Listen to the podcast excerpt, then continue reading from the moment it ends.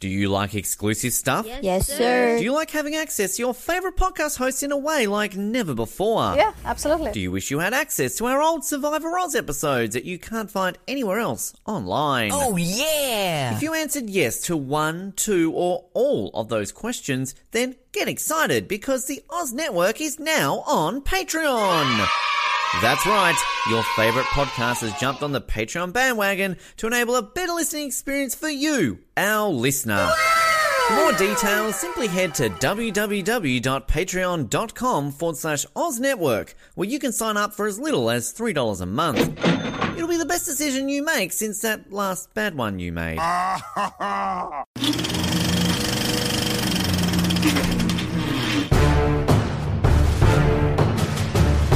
You're listening to the Oz Movies Podcast, only on the Oz Network.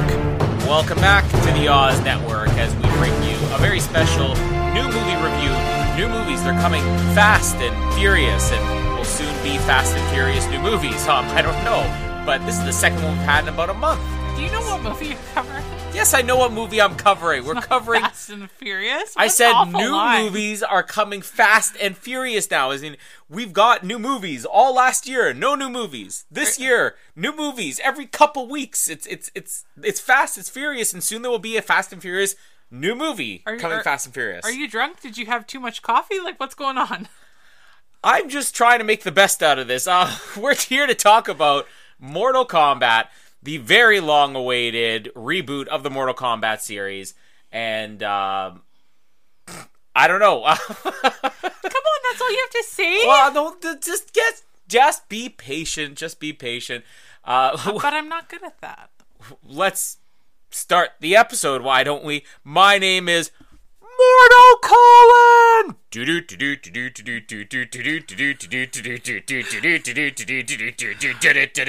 Okay, I was gonna say that was super lame, but the fact that you did the music was like awesome. My name is Jamie, and get over here. How about you stay on your side of the room, and I'll stay on my side of the room. I don't want to get over here. You were so excited about this movie, the way that I was for Godzilla vs. Kong a couple weeks ago. That was you. This was supposed to come out last week, and I don't know, maybe it was theatrically released last week, but because we have no theaters open here in most of Canada still, we didn't get to see it. So I know, what was the original date, like April 16th, and my birthday is the 17th, so yeah, I was so sad. A little over a week-long delay before this actually came out, and you were able to order it on demand. We still had Scene Points left over. Scene's a brilliant thing we have here in Canada, where the bank that Jamie banks with will give you points based on just spending your own money. And if you go to see movies, you get extra points. And because we haven't been able to go to any movies for over a year, we've got thousands of Scene Points. So you use the majority of them to get a 40-hour rental for. So there's another thing. You could actually go to bed watching this movie again if you want. It's all that Amazon that we order. Yeah, exactly. All on the Scene cards.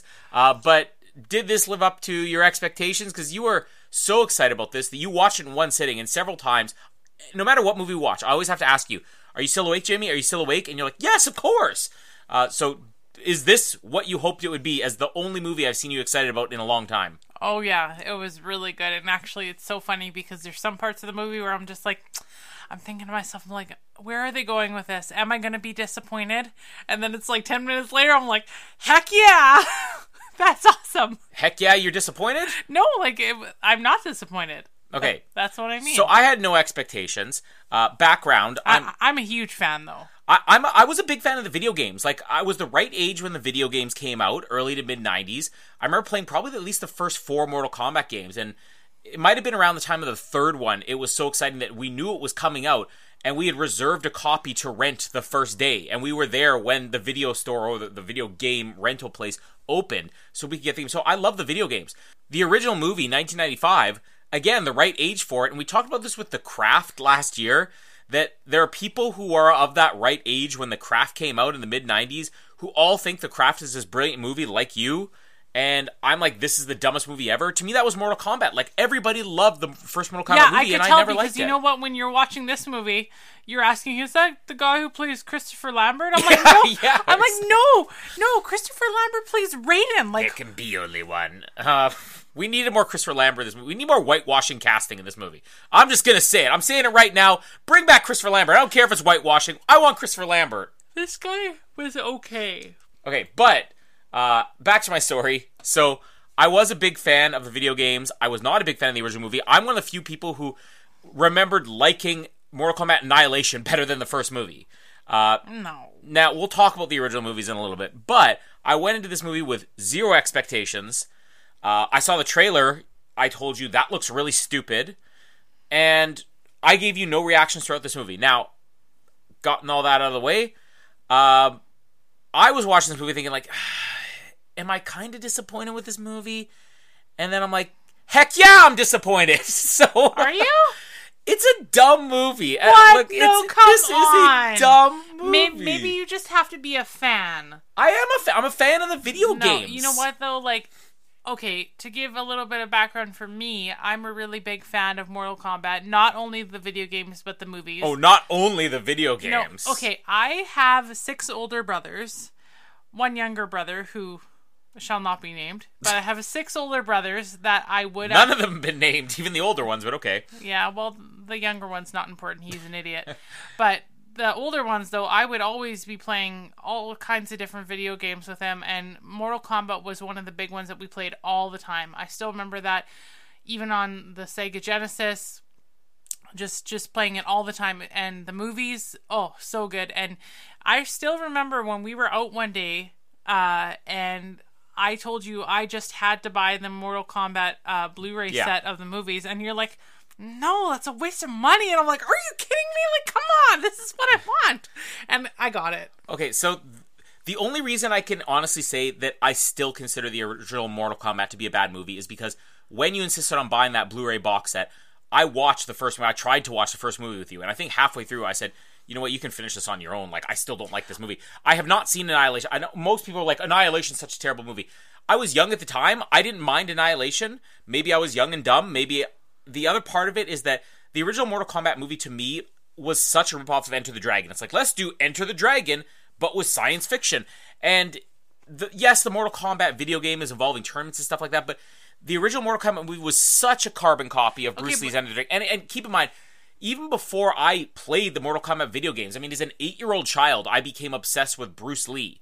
So for me, as a fan of the video games, to go into a movie and be like, hey, this movie is ripping off Enter the Dragon, which is a much superior movie, that always angered me. Well, I wouldn't know about that because you're 8 years older than me, so you always had 8 years on me. What does the 8 years matter? I'm saying I probably didn't even hear about Bruce Lee until, like, obviously... Bruce Lee died, like, a decade before I was born. Age has nothing to do with it. Well, everybody knows Bruce Lee. Nobody in my house would have been interested in that. But because your 6 older brothers were... But mind you, but everybody in my house is a little bit behind the times. It was, like, you know, like, pretty much 2000s, and they still had rat tails. Yes! I have pictures for proof. No, yeah, and but, one of the rat tails is Jamie's. She lost it last year. Oh, come on. No. But no, this movie is so good. It's a dumb movie, okay, but it's supposed to be a dumb movie. It's supposed to be corny and supposed to have jokes and stuff like that. I think if you watch this movie, there's a lot of parts that you really have to pay attention to that they No, listen to me. No, listen to me. No, I'm trying to explain something. Because they'll have lines in there that they're doing as a throwback to the first movie, but it's not necessarily the same character that said it. Or they'll have lines... Well, you'll get characters who say things like, flawless victory. And those are the parts where I'm just like, oh, I'm rolling my eyes. Okay, but it's supposed to be corny. It's fan service. Like, this is... No, here's the thing. Fan service has become such an annoying thing. I mean, it killed the Star Wars franchise. Come on. Personally, I think it kind of killed the Marvel franchise. I'm not into this whole fan service thing. Yes, it kind of gives those fanboys and fangirls that moment of, yes, I feel like that's all this movie is. It's just a very long build-up to a couple of moments where all the diehard fans could be like, oh, no, it's Sub-Zero and Scorpion. Because I told you when we were watching this movie that one thing I actually really appreciated about this movie that the originals didn't really do a whole lot of, especially with all the characters, is... Cast Asian actors! No, that's not what I was going to say. But no, you actually get to know a little bit about each person and kind of, you know, their personalities, or at least about their life. Because that's what Mortal Kombat was missing. No, but some family drama. Okay, there's another fighting series. I don't know if you remember. Fighter? No. That's one, sure. But do you remember? It's just like Mortal Kombat in the type of game that it is, Soul Calibur. Yeah.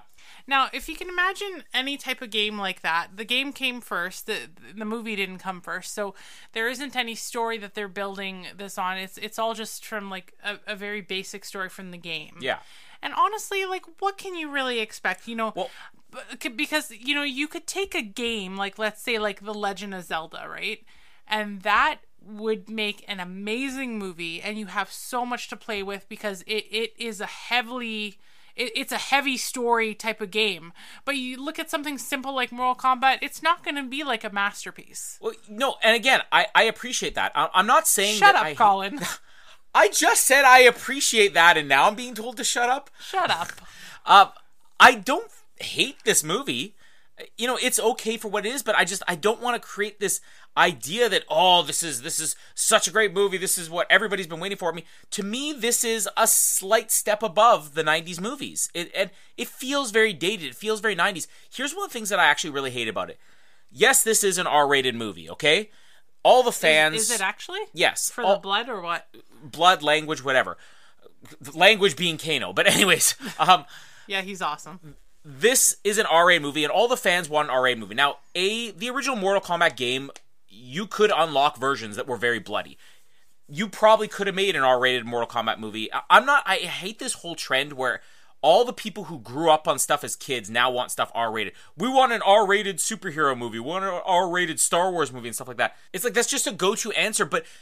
Audiences out there are so dumb that they don't realize that they can now be fooled into paying for something and buying into something and liking something because they slap a rating on it. A rating for a movie in America now is essentially a way of marketing it. There is nothing about this movie that is R-rated other than the fact that let's throw some F-bombs in there, all from Kano, and let's throw a couple scenes of blood. 90% of the action in this movie is very tame, it's very neutered, and it's very family-friendly, but we're going to throw it... You know what reminds me of? Game of Thrones, okay? Early seasons of Game of Thrones, people were afraid to watch Game of Thrones for a long time. And I remember telling several people, it's like, oh, yeah, the show Game of Thrones is great. And I was too, because I thought it was literally just all nudies. You're like, oh, isn't that the nudie show? Yeah, many people said that. But you know what's so funny about that? Just one thing is... I gave it a chance because you're not the type of guy to just watch a show for, like, the smut on it. Yeah. So I'm like, well, there must be something to it because Colin's not the type of guy to just watch a show to ogle boobs. You know? Yeah, exactly. Or dicks or whatever. but is there something you're not telling me? But anyways. Is that why you like Tom Cruise? No. Is that why you like Tom Cruise? Have you seen Magnolia? You should check it out, Jamie. I think you like Tom Cruise more than me. You should check out Magnolia. But anyways. So with Game of Thrones, when it first came out, a lot of people were afraid to watch it because they perceived it as, oh, that's the nudie show, right? And I watched the show and I'm like, you know, 99% of this show is just people talking. It's politics and a little bit, even the fantasy stuff was very toned down. It's almost like they felt obligated because it's on HBO. We got to throw a nipple and we got to throw a penis in there. At least for 30 seconds every episode. Did you actually see a penis in that one? In Game of Thrones, there's tons of dicks in that show. Was it? Oh, yeah. Oh, I remember seeing tits, but I don't remember seeing penis. Okay. That's not why I watched the show. But anyways, that's sort of how you appease the HBO people who expect that. That's just all an R rating has become now. Let's throw 30 seconds of this movie in there that could be considered R-rated content. The best example of that, Live Free or Die Hard, the fourth Die Hard movie. In my opinion, the best Die Hard sequel. And so many people complained, oh, you can't make a PG-13 Die Hard movie. Well, guess what? They released the original unrated cut that would have been the R-rated. It contained one F-word and about two shots that had to be cut from the movie. Let me guess, was it yippee-ki-yay mother F? Yeah, and all they do is they still have the line in the original PG-13 version, but a gunshot plays over it. Just for one line and two shots in the movie... They convince people that this isn't a good movie because it's not R-rated. R-rated has just become a way of marketing a movie.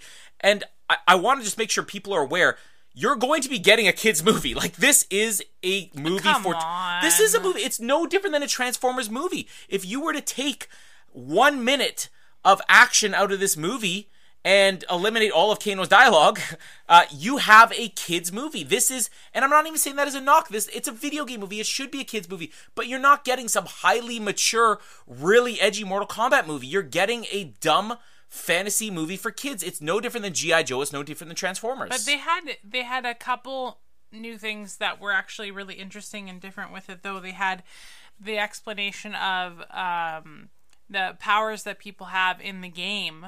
And I mean, in the original movie, there were some people with powers still, like Shang Tsung always had the powers to take people's souls. I mean, that's not new. That's not a spoiler. But in this movie here, they have all of the characters from the games and the powers that they had in the game. They have to find a way to actually kind of pull origin of them. Their arcana, as they call them in the movie. They have to have like a way to pull the powers out of the soul to kind of be able to actually use them, yeah. Like how Liu Kang can use fire, and he could in the original too. But yeah, well, and again, that's cool. I don't mind the way that they expand. Again, what I'm going to say about this movie is that it is as good as a video game adaptation should be, you know? Who is your favorite character, if you had to pick one? I mean, Kano is the only good thing in this movie. You don't like Sub-Zero?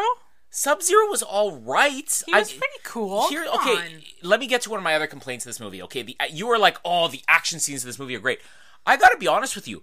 Every time a fight scene started, I was zoning out. I couldn't follow it. Like, to me, it wasn't that it was sloppy. I think that's just because you don't ever sleep. No, it's not that. Here's what it is. Okay, you're having a martial arts style in this movie, but it is a American martial arts style. You have an American director. You have... I even looked it up online. I'm like, did they even use a martial arts, like a Japanese or even a Hong Kong stunt coordinator to coordinate these fights? Because there are a lot of good American movies like The Matrix or X-Men that decided we're going to have fight scenes in there, but we're going to use a Asian stunt choreographer so that we get these great fights.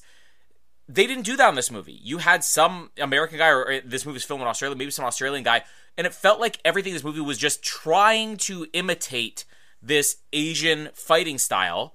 And maybe it's just because I'm such a big fan of Asian films. I think that's probably why you notice it more. Yeah, but just saying that. But with you saying that, I can kind of see what you mean. I think it doesn't bother me as much because, like, although I love Asian films, I mean, you're a movie buff. Well, so You're also more into, like, the historical stuff, whereas I'm into more of the martial arts stuff, yeah. You know? Donnie Yen. What was that movie that you watched with Remy in the hospital? Which one did I watch? It wasn't a martial arts movie. Was it Hard Boiled?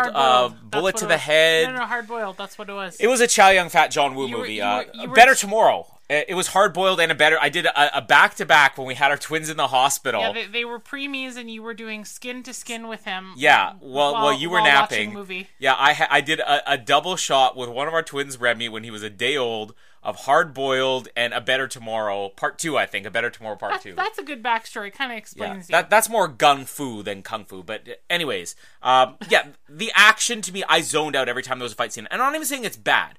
There are bad movies out there. There are bad action movies. To me, this was it was very average. There was nothing spectacular about it other than Kano. He was very funny. Let's just talk about Kano because, let's be honest, he is by far the best thing in this movie. Like, by far the best thing in the movie. And the actor who plays Kano, Josh Lawson, very excited to talk about him because one of our other podcasts, we have talked about covering another movie of his for a long time, which is the, I was going to say Timothy Dalton. That would be awful. No. The George Lazenby sort of biopic, sort of documentary that he made. It was called Becoming Bond. And I don't think you watch it with me, but George Lazenby, who played James Bond for one movie, he's the original actor who plays Sean Connery, only did it on Her Majesty's Secret Service, which is my favorite Bond movie of all time, you know, by far my favorite Bond movie of all time. His biopic is sort of part documentary where George Lazenby is telling his story, and then they have these reenactments. And Josh Lawson played George Lazenby in that and was amazing. So I didn't even realize that, though, until it was pretty much the end of this movie. I'm like, you know, who is this actor? He's just stealing every scene in the movie. So nothing but good things to say about Josh Lawson. You want to say anything quickly about Kano? Don't even feel the need to be quick because, let's be honest, if we did this entire episode just on Josh Lawson, it would be better than doing this entire episode on Mortal Kombat. I didn't know who the guy was, but I thought that he was great in this movie, and I was kind of waiting for certain things to happen for him to, because he sounded like Kano, but he didn't really kind of look like Kano. And so you kind of have to watch the movie to see how everything unfolds. But honestly, this was such a treat, because watching the other movies, he was very good. But I mean, he was really only in, I don't even know how much screen time that guy had. It couldn't have amounted to anything more than maybe 10 minutes, like at the most. He wasn't, he didn't prominent. He didn't leave an impact. Yeah. You know? Well, and Josh Lawson leaves an incredible impact in this movie. The only actor that leaves an impact. I just want to mention one more thing really quickly. Josh Lawson, he was almost in a TV show that we actually watch. You know the TV show Welcome to the Neighborhood we watch with, who stars in that? Cedric the Entertainer?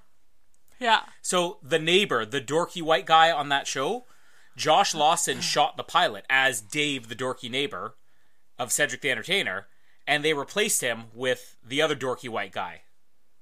Now, I think that the guy on there is fine, but like after seeing this, I would love to see Josh Lawson do a comedy where he's playing like dorky white guy number one. It would be kind of funny. Yeah, it'd be different for sure. But now here's my problem. Okay, so Kano, he steals every scene in this movie because there is no effort put into any other character. I'm not going to say this is all Josh Lawson. There's no way anybody improvised that much dialogue in the movie. Every line he has is a scene-stealing line. He is absolutely hilarious.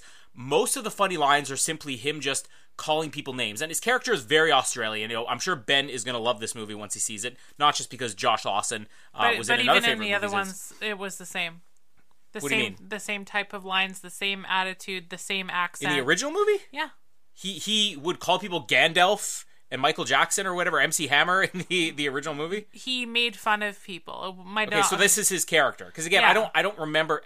He's a fighter in the games. That's the thing. It's a video game movie, but it's not like the video game. He like was dropping F-bombs and giving one-liners, right? He's like a super cocky hothead that is like kind of sleazy and also just kind of, what would be the right word? Like, not creepy, but he like is flirtatious in a creepy way. I don't know how you would say that. Sexual predator, I think is the term. Sure. Yeah. Another interesting thing. But in the original, Sonya actually beat Kano by breaking his neck, and people will remember that she only had went to the tournament on that dragon boat following Kano because Kano had killed her partner or something like that. And so anyways, they end up in a fight together, and you wouldn't really expect it usually for a girl to kill a guy, but you know, she had... Sure you would. Have you ever seen Gina Carano? But she has Kano in like a leg lock type of thing with her legs wrapped around him. Like Xenia on a top, excuse me? Like Xenia on a top, I was going to say that. And then, you know, he's saying in his Australian accent, which I won't even attempt because... it'll sound really weird, like something completely different. Like a really lame white... Australians are white too. Canadian. Yeah, but he's like, give me a break. And then... I love how you set that up. Like, I don't want to do the accent because it sounds really lame. And then you give the lamest Australian accent. Anybody's like, give me a break. Well, it was. And she's like, okay. And then... breaks his neck. Your Sonya's much better than your Kano impression. I'll give you that. All I did was I went... Yeah. There was a neck motion when she did. She broke his neck. She died. Broke his neck. And that was the sound of fatality. There we go. Sound effects along with fatalities. Now, okay. Now... finish him. I've said Josh Lawson, the best thing in this movie. I would watch a solo movie of him. But now I'm going to tell you why that's a problem. Outside of Kano, tell me anything good about any character in this movie.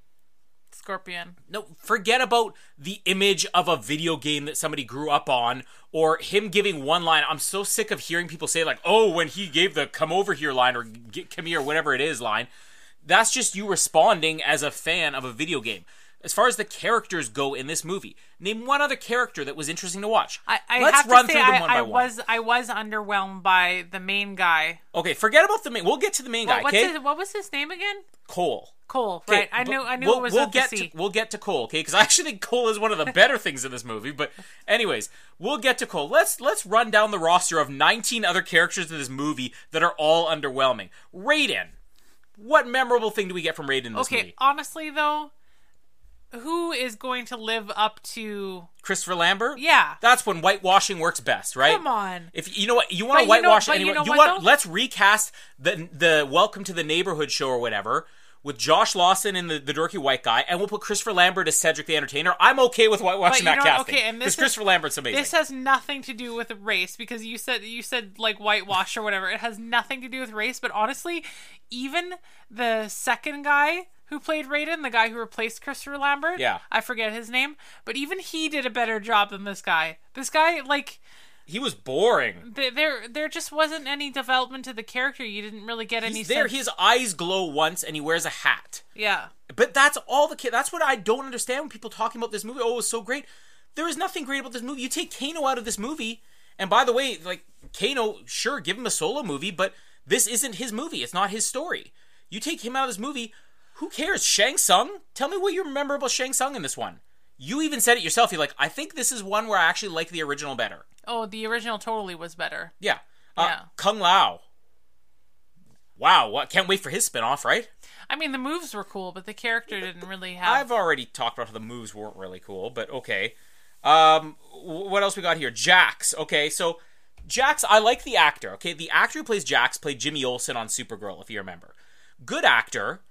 His character had a story to it, but is there anything memorable about him in this movie? You know, honestly, in the original and even in this one, just doesn't stand out. Yeah.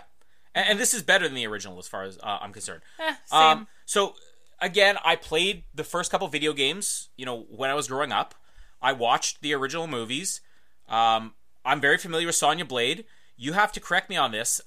Is her character supposed to be a robot, or did they just get the single worst actress ever been cast in a movie?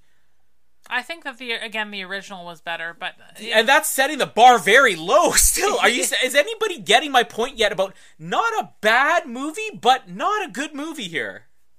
Yeah, I don't know. She's so bad. Like I don't think I've ever heard robotic acting like that outside of high school plays. What was the name of that other guy that was the villain that was like trash talking? Who was the villain who was trash talking? He was talking with Sub-Zero? No. It was one of the other guys who was like a henchman, and he was the one coming to try to get the thunder wall down. Was it Rico? No. Rico? I don't think so. Yeah, I don't know. Anyway, again, wow, we just watched this movie and you can't remember that. This is my entire point. You know, there's a reason why people actually call me Dory.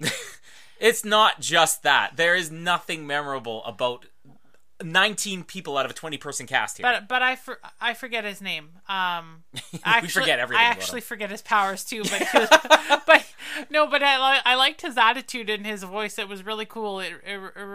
I don't know. Yeah. Okay, now let's talk about my childhood favorite, Liu Kang, the character I played. Oh my gosh, baby face in this movie.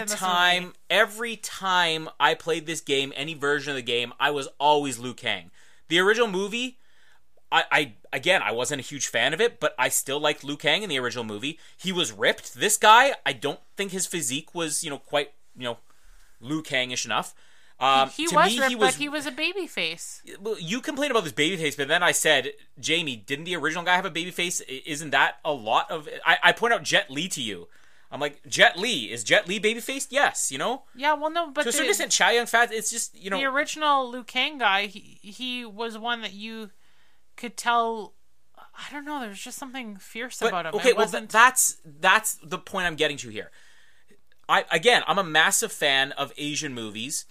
Jet Li, Chow Yun-Fat, they kind of have baby faces. But you accept them as these great action heroes, these tough, scary guys. Chow Yun-Fat and Hard Boiled, like, you don't want to cross this guy. The Killer, even less so. You know, Jet Li, Once Upon a Time in China, that's like him charming, charismatic. Hero is kind of brooding, but still, like, you never want to cross this guy no matter what, because they bring an attitude to it. This Liu Kang had no attitude. He was just... Was his character supposed to be a mentor in this movie? I don't know. It's like they dropped him in, gave him the amount of screen time that would amount to a major character, and had no presence and no significance to him. You could have written him out of this movie, and nobody would have noticed. Yeah, that's true. That's true. Now, you're just agreeing with... We're 30 minutes in. You're starting to agree with me, but I guarantee you're going to disagree with me on a rating. No, I would still watch the movie again in like a heartbeat. But again, that's because you're a fan and you're like, oh, this is... It's also... Let me talk about another thing. Well, I'll get to it in a second. Let's talk about Cole. So... The main character in this movie is an original creation, not from the video games. Right. I actually like that idea. I think that's a smart idea. Why are you going to go out of your way to pick any of these characters from the video games where you don't have a lot of development, you can't tell a lot of a story? That's one of the real problems with a video game movie is that... His costume was lame. Forget about his costume. His powers were lame. Well, they weren't that bad, but here's the thing. You at least have the opportunity here to present an original character where you can surprise the audience and you can give some character development. His character had development. Do I like the actor? No. Did I think that he was, oh, this is an amazing power, an amazing look for a character. I can't wait to see him in the sequel. Don't even bother putting him in the sequel. Like, I don't care. But at least there was a story there. At least there was a character. At least there was something for him to do. And when you've got so many characters in this movie, you need at least one character that has a story arc, that has some type of connection to the audience, that can be the person that the audience is seeing the story through the point of view of. And creating it as an outsider character, I actually really appreciate that they created an original character for this. Now, I'm sure a lot of people aren't very happy because he wasn't in the video games or whatever, which again just further proves my point that this movie is tailored only to people who love the video games and were going to be pleased as long as they threw a couple of, moves, signature moves in there. I don't think... And nailed looks of characters. I don't think you had to have everything exactly the same, but there were some things that you could tell they just kind of added on in there as little tidbits for the fans that... You could have completely taken the character out of the story and honestly nobody would have even noticed, like how they had mentioned and dropped in Prince Goro. Yeah, oh, and there is another disappointment. Goro, like, that's the main boss, I think, of the original video game. Like, I understand Shang Tsung is supposed to be the main villain, but Goro is, like, the ultimate boss. And Shang Tsung is not scary in this movie whatsoever. Not at all. In the first movie, you're like, wow, that guy's, like, he's, like, the devil. And in this movie, he's just, like... He's like a scumbag. And like, here's the thing. That's all you think. You're not scared of him, though. One of the things that I think originally disappointed me with the original Mortal Kombat movie, like in 1995, seeing this, was why is Goro such a minor character? And granted, visual effects on that movie being probably a $35 million movie in 1995, that was still low budget. You were not going to be able to pull off Goro. I can accept that. That's why his role was minimized. I remember being disappointed. I'm like, Goro's like a henchman that's done away with halfway through the movie. Goro has a more expanded role in this movie, but I feel like we needed one big... Goro needs to be set up like this is the unstoppable force. Forget about all the other minor battles that we have at the end and everything. Everybody has their own little matchup here and there. Set up Goro so that this is the one that they all have to, team up together and beat. And Goro was just another villain in this movie, and here they have... they have the luxury of having effects that are advanced enough to be able to pull Goro off without it looking super cheesy. They have the ability to have these big fight scenes in an R-rated movie. I'm doing the quotations R-rated for the 3 minutes of screen time of this movie that this qualifies as an R-rated movie and not almost G-rated. They could have done something, and Goro was just such a disappointment in this movie too.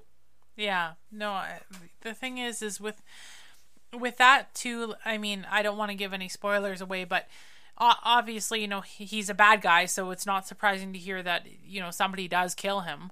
But I felt like he went down way too easy. Yeah. Yeah, well, a lot of the villains in this movie, like that's kind of what I was saying earlier about the fight scenes just not living up to... Are they better than fight scenes you would have gotten in the original movies? Yes. Do they live up to what we expect out of fight scenes now with movies like Jack Reacher and John Wick? Bourne, James Bond, you don't have to, live up to those movies, but you could at least come close. And to me, this was like B-grade Hong Kong movie. It was the fight scenes were a total disappointment. And again, not that there's anything wrong with it. It's not like it's incredibly sloppy or anything. It's just, it felt slowed down to me. It felt like nothing is memorable. You don't get these epic matchups unless you're a big fan who's just waiting to see Sub-Zero and Scorpion fight, which I guess we'll kind of talk about that now. Like, we don't want to spoil too much in this movie about the roles the characters play, but let's just kind of set up that the opening sequence of this movie is sort of showing the backstory between Sub-Zero and Scorpion. And I thought the story was kind of interesting, but Wow, was that a long opening sequence. I clocked it at over 13 minutes. That's a spoiler, by the way. It's not a spoiler. To say that the opening scene of the movie is the backstory of the characters that has nothing to do with the plot. I love that you looked at me with these judging eyes.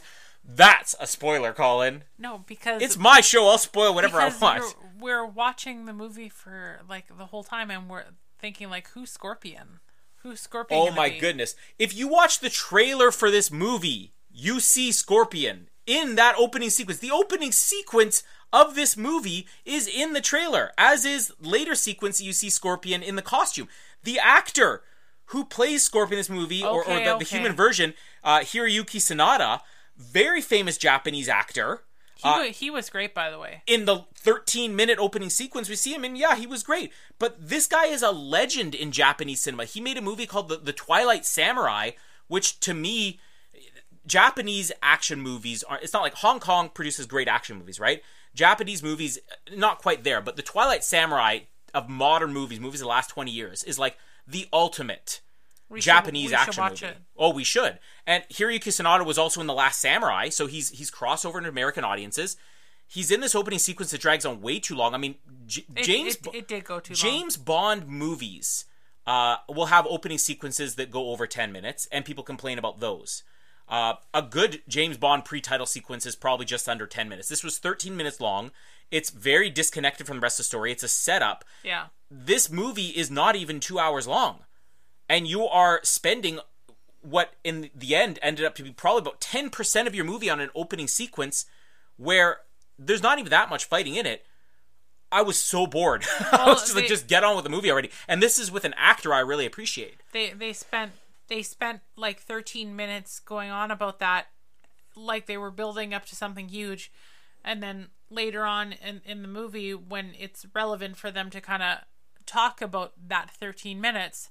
it just seems like it's such a throwaway thing, like, oh, this is why, and it's like 30 seconds, and then that's it. It's like, did you really need to spend 13 minutes on that? Yes. But, like, the actor was great, so I mean...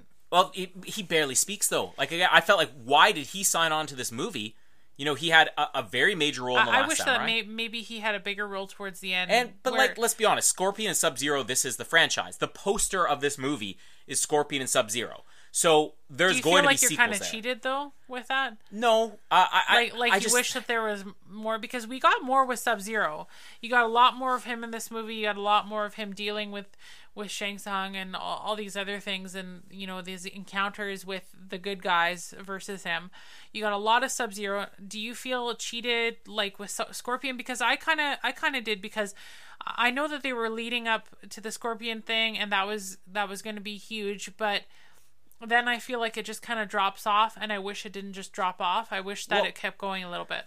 I think that is disappointment of the way they marketed this movie, where the poster of the movie is 50% Scorpion, and he's got a small role in this movie. Yeah. But you need to save something for a sequel. I mean, there's one character that I think of the original video games that everybody's familiar with. It is one of the major characters in Mortal Kombat that is not in this movie, because that's not a spoiler to say there's no Johnny Cage in this movie. Yeah. The reason there's no Johnny Cage in this movie is because you need to save something for the sequel. So holding back on Scorpion means that when the next movie comes around, people aren't tired of it already. But you need something for a sequel where people aren't just going to be tired of it. The Transformers movies, you know, they saved certain people for the sequel. G.I. Joe, I mean, people can criticize the G.I. Joe movies all they want, but the second G.I. Joe movie, don't say it made a ton of money because of The Rock. The Rock was not that big of a box office. He had a lot of bombs. The reason the second movie made money is because they saved some very key characters for the second one, where people are like, now I want to see this. I want to see Lady J in a movie, you know?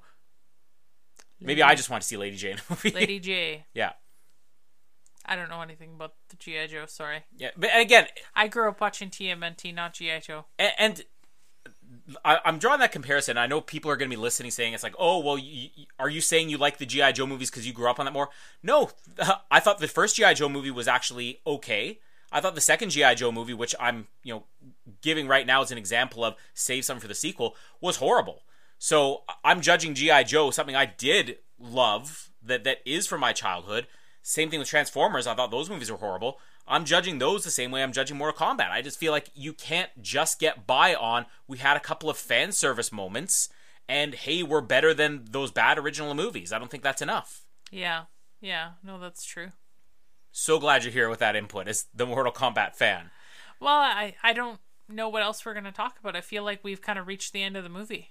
That's your... I want to wrap this up, Colin. I got stuff to do. No. Is the theme even in this movie? What theme? Yeah. Oh, yeah. I didn't hear it. Was it just in the end credits? No, I told you it was like towards the end with Scorpion. It's not very obvious. That's when I stood right up and I started clapping and jumping. Wait, hey, do you remember the last time I had that reaction? Well, two times during The Mandalorian Season 2. One, which yeah. I won't spoil it, but everybody's probably seen it. The big reveal of the cameo at the end of the final episode. But then when Ahsoka first appears the first time, I was like, oh, yeah, in front of the TV. You mean when Tim Allen comes on? Tim Allen, what? Oh, okay, that's a joke. All right. Hey, I mean, I would love Tim Allen showing up in The Mandalorian. Why not? I want Tim Allen in the next Mortal Kombat movie. I mean, Bruce Willis did G.I. Joe, right? What's that guy that Tim Allen always talks about in the show where they're... Oh, Bob Vila. Yeah, Bob Vila on Home Improvement. I want to see Bob Vila in Mortal Kombat. Or how about that Emeril Lagasse? How many other reality shows? I want to see that other guy who had the like afro hair who always painted the picture. Oh, Bob Ross? Yeah. I want to see him in Mortal Kombat. Now you're just casting... okay, you know what? Bob Ross, you watch him, but honestly, that's like the best thing to fall asleep to because... And then you're going to paint the tree. Like, the guy is so soothing. Look, I want to market something here. We're on to something. I want to... Hold on. I want to talk about Bob Ross Why are we talking about Bob Ross more? For just a second. Like, this guy, he's not even, like, the most attractive man in the world. He's got, like, this huge, ridiculous afro. And I don't even want to guess the size of his dong. How are we going into Bob Ross's dong? I don't even know. But honestly, I think that this guy could sit in a bar or something and pick up any girl he wanted just by talking to her. He would be like, and then you're going to get in my car and we're going to go back to my apartment and I'm going to make sweet, violent love to you. And make you scream all night. Oh my goodness. Well, sorry we're bringing you this episode late, people, but this was worth the wait, I guess. He has like such a gentle voice. He could probably say, "Would you go there? Huh? Would you go there to Bob Ross's apartment?" Sure. I don't know. Well, you're telling me he could pick up any woman, but apparently you're immune. Yeah, you know he's a little skinny for me though. You're going on and on about this guy could get any woman wants by doing this. No, did he get you, Jimmy? Nah. No, but I have a type. I don't like people that are too skinny because it's just like cuddling with like skin and bones. And no offense if you're... Are you calling me fat? We're married. You're not fat. You're just like regular size. My type is somebody that is just kind of regular sized and not too skinny because again, it's just... It's uncomfortable, and if you're listening to this and you're really skinny or you're super skinny and you can't gain weight, because I know some people have problems gaining weight. I'm not saying you look disgusting. All the skinny people out there, it's like, Jamie doesn't love me. Everybody is beautiful, but not everybody. Bob Ross's is hideous. What a stick. But people have types, and that's just my type. Yeah, you know some people like really tiny short women with like huge butts, and or some guys like really tall ladies with like no butts. So I don't know, everybody has a type. Yeah, it's just nobody's type is Bob Ross. Well, I don't know, or everybody's type is Bob Ross except for yours. Maybe he could like just sit and do like a reading. Are you regretting bringing up Bob Ross's dong now? This is backfired on you quickly. No, I mean, I wouldn't want to necessarily like date the guy. I wouldn't say that like I wouldn't like give him a chance, but like I think that he could make a lot of money if he would have read these what are those novels called? Harlequin romance novels? Yeah. Well, Bob Ross narrating Harlequin romance. Yeah, I would listen to that. I would totally listen to that. Wow. I want to listen to him like talking about stroking dongs and stuff. Oh, why is Bob Ross stroking dongs now? Well, it wouldn't be... So he can pick up any woman or guy in a bar, you're saying? No, if he's reading and narrating a novel, he's reading the girl part and the guy part. but But I'm sure that there are Harlequin novels out there where there's gay people in them. But that's not what I'm talking about. This is making our best up. No, I'm the guy has a very nice way of, you know, doing strokes with his brushes. Whoa! With his brushes. Kind of strokes is he giving to dongs? Well, maybe he could use his paintbrush on me, you know? But he's not your type! I mean, if he doesn't make me, like, vomit from the way he looks... You are so all over the place. I mean, I'm married now, so, like, I'm tied down, but I'm saying... You're tied down? I'm sorry that I'm restricting you from being stroked by Bob Ross' paintbrush. Well, no. You know that you're the hottest guy in the world. I've told you that. Of course I do. I hear it all the time. Yes, I know. All of our female listeners... I just told you, like, the other night. I said... I was looking at you, and I said, you're so handsome. And I said, you know, if there was... Oh, there's a celebrity that I mentioned, and I said, you know, if she ever came and she tried to take you away from me, I would, you know, high kick her in the eye. What celebrity is going to take me away from you? Rihanna? Is it, okay, well, you know what? Rihanna, you're welcome to try. I will give you a fair shot. Britney Spears? I might give her a fair shot. She's too crazy. No. Kelly Rowland? Maybe. Whatever happened to Bob Ross here? Aren't we talking about stroking stuff? We are moving on. Oh, sorry, I always do this, but I mean, it's just me. It comes out. Yeah. Oh, does it ever come out? Let's get back to Mortal Kombat here. I want Bob Ross to be in Mortal Kombat. Well, okay, back to what I was saying where you gave me this brilliant idea. There are crossover video games. Now, the last Mortal Kombat game I owned, which is probably my favorite one, is Mortal Kombat versus the DC Universe. Oh, right, yeah. And they had one with, like, Yoda, too, right?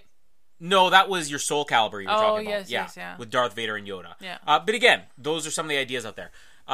Now, there are people out there who will modify games to put whoever they want in there. I have a wrestling game upstairs where you can download. I downloaded John Wick. Yeah. Right. I create my own characters. Other people create characters.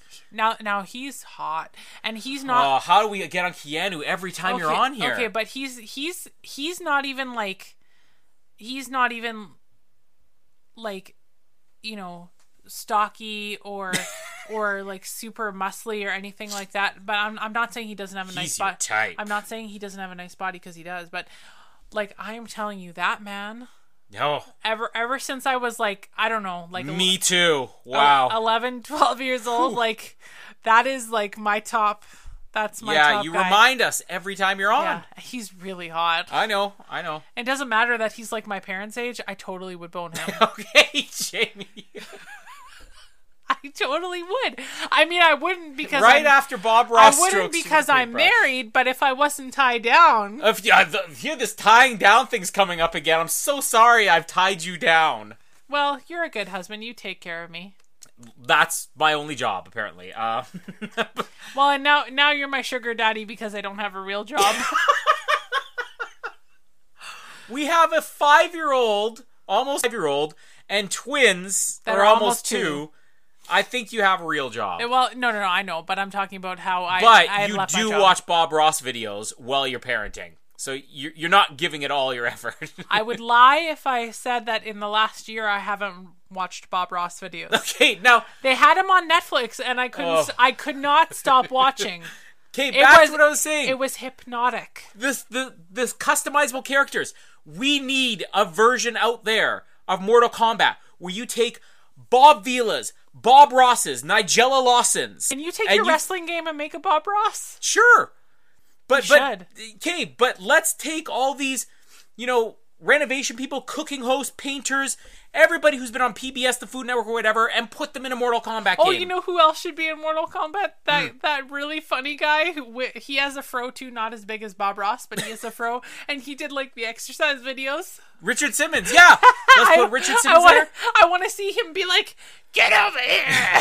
Anybody who lives in Canada, Hal Johnson and Joanne McLeod. Hal Johnson has been on the Oz Network. I interviewed him last year or the year before. I can't remember.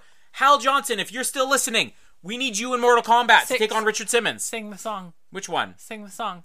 Body break. Da, da, da, da. Body break. Hey, people, look up Body Break online. Like, you owe it to yourself. This is, yeah, the greatest thing to ever come out of Canada, Body Break. Anyways, we've got our own video game we've worked on here. I just want to do something really quickly here because everybody's going crazy. Oh, Mortal Kombat's so great. Mortal Kombat's so great. And again, people like this movie, fine, but like at least admit that it's because of fan service and stuff like that, not because it's a good movie. Let's also give the benefit of the doubt. We're out during a pandemic here. Almost every movie that's come out has been like, oh, that was surprisingly good.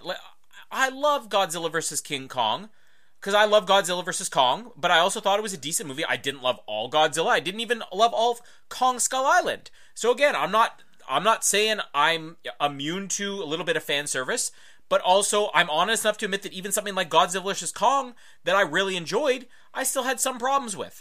People aren't necessarily admitting they have problems with Mortal Kombat, but does Godzilla vs. Kong get the reaction it did, the positive reaction it did, if we had a new movie out every single week, or does it get the kind of reaction it did because we'd gone 3 months since there was a major blockbuster? Same thing with Mortal Kombat, you know? I think I get really excited by new movies, and it reminds me kind of your nephews when we would go to the movies with them, and then all of a sudden at the end of the movie, they'd be like, that's the greatest movie I've ever seen! Okay, now, and I'm kind of the same way. I want to do something here for you, okay? So everybody's saying this is such a great movie and all that. Everybody's talking about how, oh, it's gotten such great reviews. What do you think the rating is for this on Rotten Tomatoes based on the reaction we're seeing online? Don't tell me what you think I'm going to say now because I'm proving it wrong. But based on the reaction people are giving, what do you think the Rotten Tomatoes rating of this is out of 100? 75. 54. This is barely passable, and yet people are talking about this. Oh, everybody's loving this movie. 54% on Rotten Tomatoes. It might be just like a cult following later, though. It's not. No. It's again, low expectations. Now, a lot of other people are talking about how this is like, oh, it's the greatest video game adaptation ever. I have a list here. I wouldn't say this that. This is Rotten Tomatoes' list of all 45 video game to movie adaptations that have ever been made.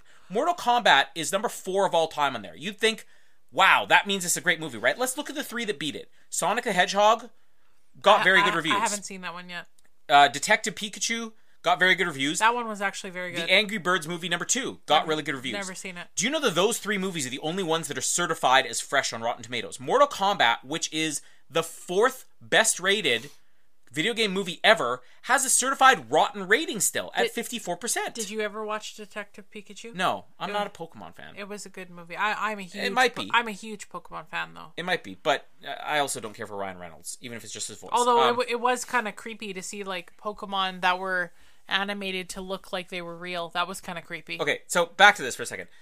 This movie that everybody loves, 54% on Rotten Tomatoes, is certified as rotten still, and it's the 4th greatest video game adaptation ever. Let's look at the movies that it just barely beat. 2018's Tomb Raider. Nobody's saying that's a great movie. It's only 2% behind it. Number 6, Rampage with The Rock. Awful movie. Monster Hunter came out earlier this year. Awful movie. Don't remember it. Final Fantasy: The Spirits Within. Awful movie. We're still in the top 10 here. Mortal Kombat the original, 44%. Oh, come on. This is slightly better reviewed than this is exactly what I was saying earlier. This is a slightly better movie than the original. It is not a great movie. Did you like the original Resident Evil movie? I didn't. The original one, part 1, no, I didn't care for it. Because I didn't feel it was close enough to the video games. The second one I thought was pretty decent because it felt a little closer to the video games actually, like, make you scared. Yeah, but it's the same thing with Silent Hill. Like, Silent Hill, I thought, it's okay, you know? But I would take Silent Hill over this, to be honest. Nah. I would definitely take this over Rampage, though. Rampage is an awful movie. I would take the new Tomb Raider movie over this any day of the week. I don't know. And I still had some problems with that. But it's I'm a huge fan, though, so I'm going to feel different. I don't want to come across like I'm just knocking this movie. It's okay for what it is, but it is not a great movie. It is an okay movie. If you're going to watch this, I wouldn't say spend the $25 on it unless you're the type of fan who's going to be pleased even with a garbage movie. Which I'm sure there's people out there, and if that's, you know, who the audience is, fine. But there's nothing great about this movie. Are you going to buy it, rent it, or bin it? I'll still buy it. Honestly, I'm going to bin it. And again, there's nothing wrong with this other than the fact that the opening sequence is way too long, and all the characters are dull, and the fight scenes are just, like, slightly below average. I think just everything about this movie is just adequate. But some parts of it, not even adequate. So I definitely want to own it. It's not a bad movie. You watched it right away. You're gonna watch it like again. But if you're gonna spend the $25, that's how you're gonna get money's worth. By feeling like I'm gonna watch this a second time. I don't know, but I don't think it's worth $25 to watch once. I do. Okay, well, you got your money's worth. Yeah. And now I get my money's worth because Without Remorse is coming out now, and we're gonna do a review on that. And, you owe me. And it's not even getting good reviews. Neither does this. This is 54%. It's certified rotten still, and people are talking about it like it's the second coming. Without Remorse, Michael B. Jordan as John Clark. John Clark is a character that first appeared in Clear and Present Danger, then got his own spin-off, Rainbow Six. Without Remorse is the prequel to the entire Jack Ryan universe. It also features another character who appeared, who's, I guess, one of the villains in Clear and Present Danger. I'm so excited this movie because I love anything Tom Clancy. I love all the Jack Ryan movies. I love the Jack Ryan TV show. This is the first time there's ever been a Tom Clancy adaptation that's not Jack Ryan, because I think the only two books he ever officially wrote on his own that was not directly Jack Ryan were Rainbow Six and Without Remorse. So I'm pumped for that, and we're going to do a review of it at some point. Thanks for volunteering me for that. Well, thanks for volunteering me for this. Did I? Yeah. Oh. That's fine. I'll watch it. I was planning to watch that movie with you anyway. Good, because we're going to get to that. We're also hoping this week to start our good horror sequel month. Me and Rossi, we're going to be watching 10 Cloverfield Lane and a lot of other like loosely connected sequels as we get close to. That one was okay. It was pretty good. I loved it. Yeah, it was way better than the original. The original sucked. It's a different type of movie. It's also way better than the third movie, which is awful. But anyway, yeah, we're going to start with 10 Cloverfield Lane. So a couple of movies come after that. And then Matt Dyson's going to be joining us the month after that. Who's Matt Dyson? Australian Survivor legend, host of the Australian Survivor Archives with Ben. I've reviewed There's Something About Mary with me like 2-3 weeks ago. I've just never watched Australian Survivor, so I didn't recognize the name. Yeah, well, you listened to our Something About Mary recap, remember? No, I didn't. Okay, I was trying to make us sound better than we were. I don't really listen to your stuff because I hear you upstairs and I already hear you talking. Okay, fine. Then the next time we rent a movie, I'm going to pause every time somebody else speaks or mute it, so you only hear one side of the story. It doesn't matter who you're talking to. The best part of the conversation, of course, is you, honey. That's right, because Bob Ross isn't on it with me. Anyways. Also. And I'm going to take a knife, and I'm going to murder you in your sleep. No, he's a serial killer and a serial predator, rapist, what? And you're going to pass away gently. All right. With my brush stroking your hair. Is that what he's... See, again, in Bob Ross's Mortal Kombat... There is no fatality or get over here. It is a 10-minute monologue before he kills. What if he just takes his paintbrush and just shoves it up somebody's butt until they die? He'd have to shove it pretty far, I think, because paintbrushes aren't that long. Well, if he had a big one, he could do it. All right. Also, 24 interviews are continuing on. We got a couple more actors from 24 to talk to, as we're only a few weeks away from starting our recaps of 24 from the beginning, season 1, for the 20th anniversary. That's exciting. I know. You're going to... Of course, you already know that because you've heard my part of the episode, so there's nothing else left to hear. Yep. So feel free to mute Ben in the coming weeks. Hands off, ladies. He's mine. Otherwise, I'll punch you in the uterus. Anyways, thank you. Hands off. Hands off. My name is Bob Ross, and hands off. My name is Jamie, and get over here. I think I said that in the beginning. That's okay. You can say it twice. Want to say it again? 3 times? My name is Jamie, and get over here. Thanks for downloading this episode from the Oz Network. Make sure you never miss an episode by subscribing to the podcast via Apple Podcasts, Spotify, Stitcher, Google Podcasts, or by copying our RSS feed into your preferred podcast provider.